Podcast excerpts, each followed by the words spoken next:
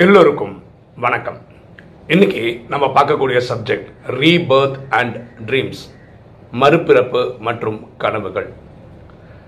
ரெண்டு நாளுக்கு முன்னாடி ஒரு சகோதரி இப்படி கேட்டிருந்தாங்க. அதாவது அவங்களுடைய அண்ணி காலமாயிட்டாங்க. அவங்க இறந்து மூணு மாதம் ஆகுது. இன்றைக்கும் அவங்க அண்ணனுக்கு அடிக்கடி அவங்க கனவுல வராங்க. வந்து என்னை ஹாஸ்பிட்டல் கூட்டு போங்க. எனக்கு உடம்பு சரியில்லை. என்ன ஹாஸ்பிட்டல் கூட்டு போங்க. உடம்பு சரியில்லை. இந்த கனவுகள் அதிகமாக வருது. இவங்க கேள்வி என்னென்னா அப்போ அங்கே எங்கள் அண்ணி இனி ஒரு மறுபிறவி எடுக்கிறதுக்கு வேற ஒரு அம்மா வயிற்றில் போகவே இல்லையா? ஏன் எங்கள் அண்ணனை வந்து இப்பவும் டிஸ்டர்ப் பண்ணிட்டு இருக்காங்க? இது சொன்னால் நல்லா இருக்கும் அப்படின்றது அவங்களுடைய கேள்வி. ஸோ நம்ம புரிஞ்சுக்கணும். என்ன புரிஞ்சுக்கணும்னா நம்ம ராஜயோகத்தில் இதை சொல்கிறோம் அதாவது இயற்கையாக இறந்த பதிமூணாவது நாள் வேற ஒரு அம்மாவோட கருவில் ஏறிடுவாங்க. செயற்கையாக செத்தா ரெண்டு மூணு மாதத்துக்கு அப்புறம் வேற ஒரு கருவில் ஏறிடுவாங்கன்னு சொல்லியிருக்கோம். ஆக்சுவலாக பரமாத்மா ராஜயோகத்தில் எங்கேயுமே ஸ்பெசிஃபிக்காக இது பதிமூணாவது நாள் இந்த ரெண்டு மூணு மாதம் அப்படின்னு எங்கள் டேட்ஸ்லாம் அவர் ஃபிக்ஸ் பண்ணதில்லை. இது நம்ம ட்ராமாவுடைய புரிதலை வச்சு நம்ம இது ஒரு எக்ஸாம்பிளாக சொல்கிறோம் இந்த ராஜயோகத்தில் நூற்றுக்கு நூறு பாஸ் ஆனவங்கள கர்மாத்தீத்துன்னு சொல்கிறோம் அவங்கள ஃபரிஸ்தா ஏஞ்சல்னு சொல்கிறோம் கண்ணாடி உடம்போட ஆத்மா சூட்சம மதனத்தில் இருக்கும். அவங்களே ரெண்டு மூணு மாதம் மட்டும்தான் அங்கே இருக்க முடியும். அதுக்கப்புறம் திரும்பவும் இங்கே பூமியில் வந்து அட்வான்ஸ் பர்த்னு ஒரு பிரிவு எடுக்க வேண்டியிருக்கு. ஸோ அவங்களே நூற்றுக்கு நூறு பாஸ் ஆனவங்களே திரும்பி பிரிவு எடுக்கும்போது இங்கே பூமியில் ஒருத்தர் பிறக்கிறார் ஒருத்தர் இறக்கிறார்னா ஏன் இறக்கிறார்னா இனி ஒரு குடும்பத்தில் அவர் நடிக்க வேண்டிய பாட்டு இருக்கிறதுனால நடிக்கிறதுக்காக அங்கே போகிறார் ஸோ கண்டிப்பாக போய் தான் ஆகணும். ஸோ சும்மா இறந்து அப்படியே ஆவியாக சுற்றுறதுக்காக யாரும் இறக்குறது கிடையாது. இது நம்ம புரிதல் இருந்தால் நல்லது. அப்போ இந்த சகோதரியை பொறுத்த வரைக்கும் அவங்க என்ன நினச்சிட்டு இருக்காங்கன்னா மூணு மாதம் ஆகியும் அவங்களுடைய அண்ணி இனியும் வேற ஒரு அம்மாவோட கருவில் ஏறலன்னு நினைக்கிறாங்க. தயவுசெய்து புரிஞ்சுக்கோங்க மறுபிறப்புக்கும் கனவுக்கும் எந்த சம்மந்தமும் கிடையாது. கனவு எப்படி ஏற்படுது அது பரமாத்மா ராஜயோகத்தில் எப்படி வருதுன்றது பரமாத்மா ரொம்ப டீட்டெயிலாக சொல்கிறார் இன்றைக்கு ஒரு நிகழ்வு ரொம்ப ஆழமாக நமக்கு ரெக்கார்ட் ஆகிடுச்சின்னு வச்சுக்கோங்களேன். அது அன்னைக்கு கனவாக வர்றதுக்கு வாய்ப்புகள் ஜாஸ்தி. ஓகே சில கனவுகளுக்கு என்ன அர்த்தம்னே நமக்கு தெரியாது. அதுக்கு என்ன அர்த்தம்னா போன பல பிறவிகளில் அப்போ நடந்த ஏதாவது சம்பவங்கள் ஆழமாக பதிஞ்சிருக்கும். அது இன்றைக்கி கனவாக வரும். அதனால தான் நமக்கு அதுக்கு விளக்கம் தெரியல. அப்போ இவங்க அண்ணனுக்கு என்ன ப்ராப்ளம்னா அண்ணியை பிரிஞ்சிருக்கார் இல்லையா? மேபி கணக்குப்படி பார்த்தீங்கன்னா உங்களுக்கு தெரியல கரெக்டாக முப்பது முப்பத்தஞ்சு வயசு இருக்கலாம்னு இறந்து போன அன்னைக்கு. இல்லை நாற்பது வயசு வச்சுக்கோங்களேன். ஸோ சின்ன வயசில் போயிட்டாங்க. ஸோ அவரால் அதை அந்த துக்கத்தை தாங்க முடியல. அவங்களையே நினச்சி நினச்சி நினச்சி அழுதுட்டு இருக்காரு இல்லை வருத்தப்பட்டு இருக்காரு. அதனால என்ன ஆகுதுன்னா அது ஆழமாக மனசில் பதியுது அது கனவாக வருது. இதுதான் உண்மை. புரியுதுங்களா அவங்க சொன்ன மாதிரியே பதிமூணாம் நாளோ அந்த குறிப்பிட்ட ஏதோ ஒரு நாளில் அவங்க வேற ஒரு கருவில் ஏறி இருப்பாங்க. அதில் டவுட்டே கிடையாது. ஏன்னா ட்ராமா படி ஒருத்தர் இறந்தா இனி ஒரு நாடக பாட்டு நடிக்கிறதுக்காக வேற ஒரு அம்மா கருவில் போய் தான் ஆகணும். அதில் எந்த மாற்று கருத்தும் கிடையாது. இப்போ பார்த்தீங்கன்னா எனக்கு இது மாதிரி உங்களுக்கும் ஆகியிருக்கும் எனக்கு வந்து சத்ரபதி சிவாஜி.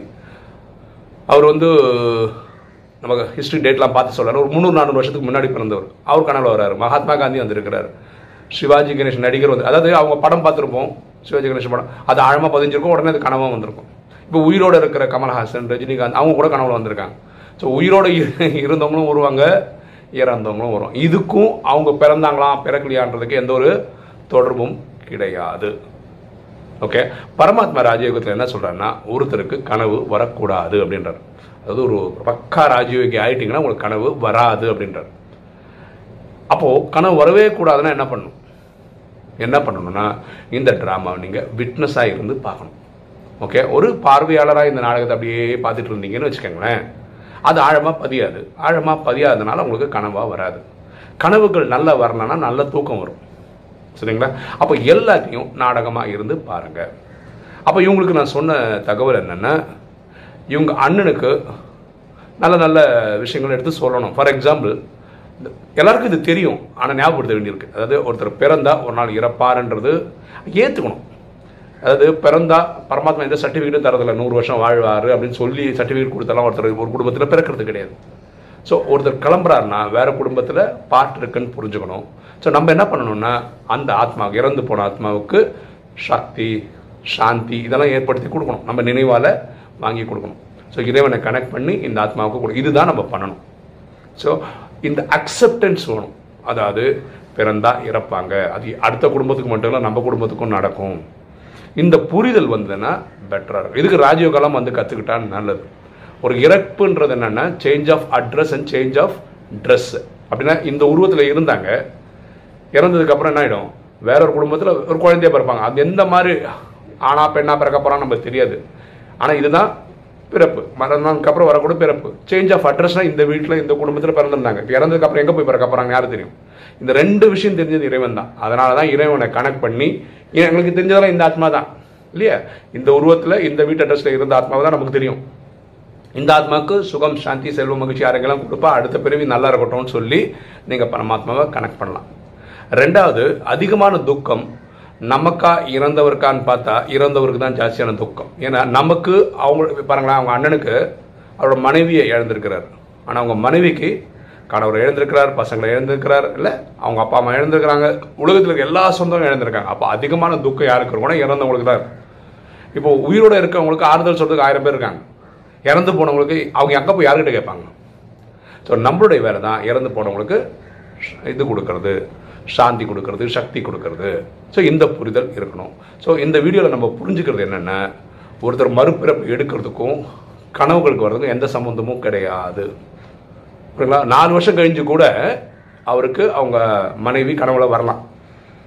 வரலாம். அதில் டவுட்டே கிடையாது. அதுக்கப்புறம் நாலு வருஷம் அவங்க அப்படியே உடல் எடுக்காமல் அப்படியே உட்காந்துன்னு இருக்காங்கன்றது புரிதல் கிடையாது. சரியா? இந்த கிளாரிட்டி போ கொடுக்கறதுக்கு தான் இந்த வீடியோ நம்ம போட்டிருக்கோம். ஓகே இன்னைக்கு வீடியோ உங்களுக்கு பிடிச்சிருக்கும்னு நினைக்கிறேன். பிடிச்சவங்க லைக் பண்ணுங்கள் சப்ஸ்கிரைப் பண்ணுங்கள் ஃப்ரெண்ட்ஸுக்கு சொல்லுங்கள் ஷேர் பண்ணுங்கள் கமெண்ட்ஸ் போடுங்க. தேங்க்யூ